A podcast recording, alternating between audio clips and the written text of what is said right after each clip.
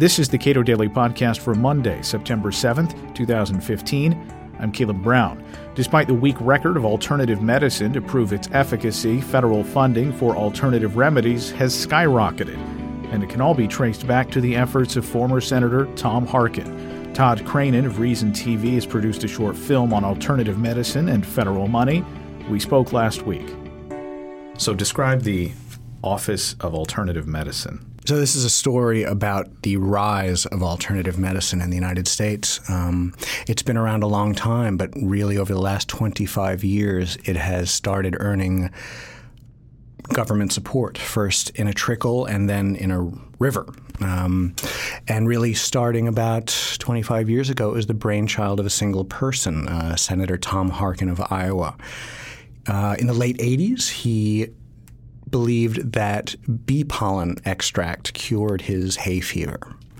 And as a result, he started thinking, this is amazing. The American public should be benefiting from all of these natural remedies and cures that are out there waiting to be discovered. Um, whether it's traditional Chinese medicine or Ayurveda or herbs or chiropractic, all of these things. And so he was the very powerful uh, chair of the um, Appropriations Committee in the Senate that overseed the budget for the National Institutes of Health. And he was able to more or less single handedly create this Office of Alternative Medicine um, at the NIH. Uh, Which received, uh, if, if, I recall correctly, less than $20 million in its first budget year. Much less than that. It actually started as a, a minuscule amount, truly. Uh, it was in its first year in 1992, uh, it had a budget of $2 million. So we're looking at a, a really an office, a few people, uh, and the head of which was Dr. Joseph Jacobs. Um, who's a fascinating character, absolutely fascinating person, who uh, I interviewed for this. Uh, I interviewed for this video, uh, and he has a lot to say about how it started and how it has grown really uh, wildly out of control in many ways. To hear Tom Harkin tell it, and the the bites that you pull from uh, his uh, interviews and speeches, he, his I guess purpose was to get this office going to discover and validate therapies that would uh, help people, and then was very disappointed to learn later on that this office had in fact, in fact not validated uh, anything. Yes, that has always been a point of contention with the what was called the Office of Alternative Medicine and is now called the National Center for Complementary and Integrative Health (NCCIH). Are they there to investigate the value of these alternative therapies? That's their stated goal. Or are they there to actually promote it? To promote the use of these things that have yet to be studied, yet to be validated, uh, and that has always been uh, for really for the last 23 years of their existence. Um, a point of conflict within the institution itself. So within NIH, this agency started at very small, and its budget uh, in more recent years ballooned to hundreds of millions of dollars a year. And today, it's a part of Obamacare. Today, it's a part of Obamacare. Senator Harkin wrote it into Obamacare.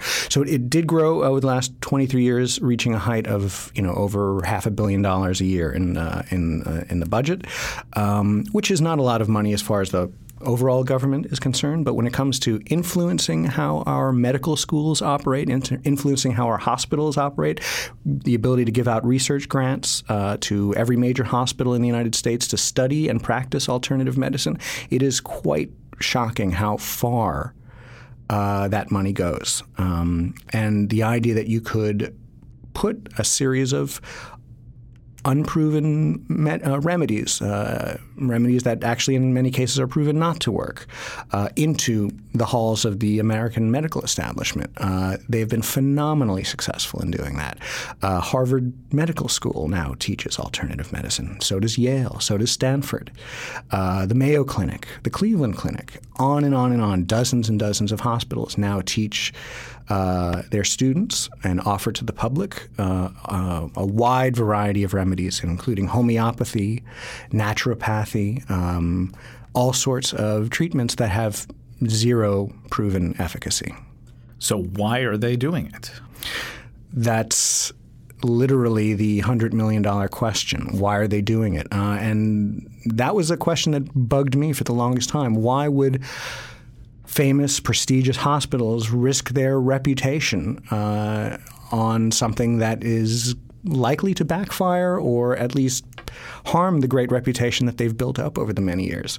And the simple answer to this is one that I was not cynical enough to accept in the beginning, but it's that money talks. And that when you have a, a large trove of taxpayer money and you have it to give it out, almost anyone will take that. Uh, you go to the dean of a hospital and you say, here's $5 million to study homeopathy they're going to take that. And so, from uh, very small beginnings to uh, sizable federal budget to now being a part of Obamacare, where these providers have to be reimbursed in similar, either identical or similar ways as physicians.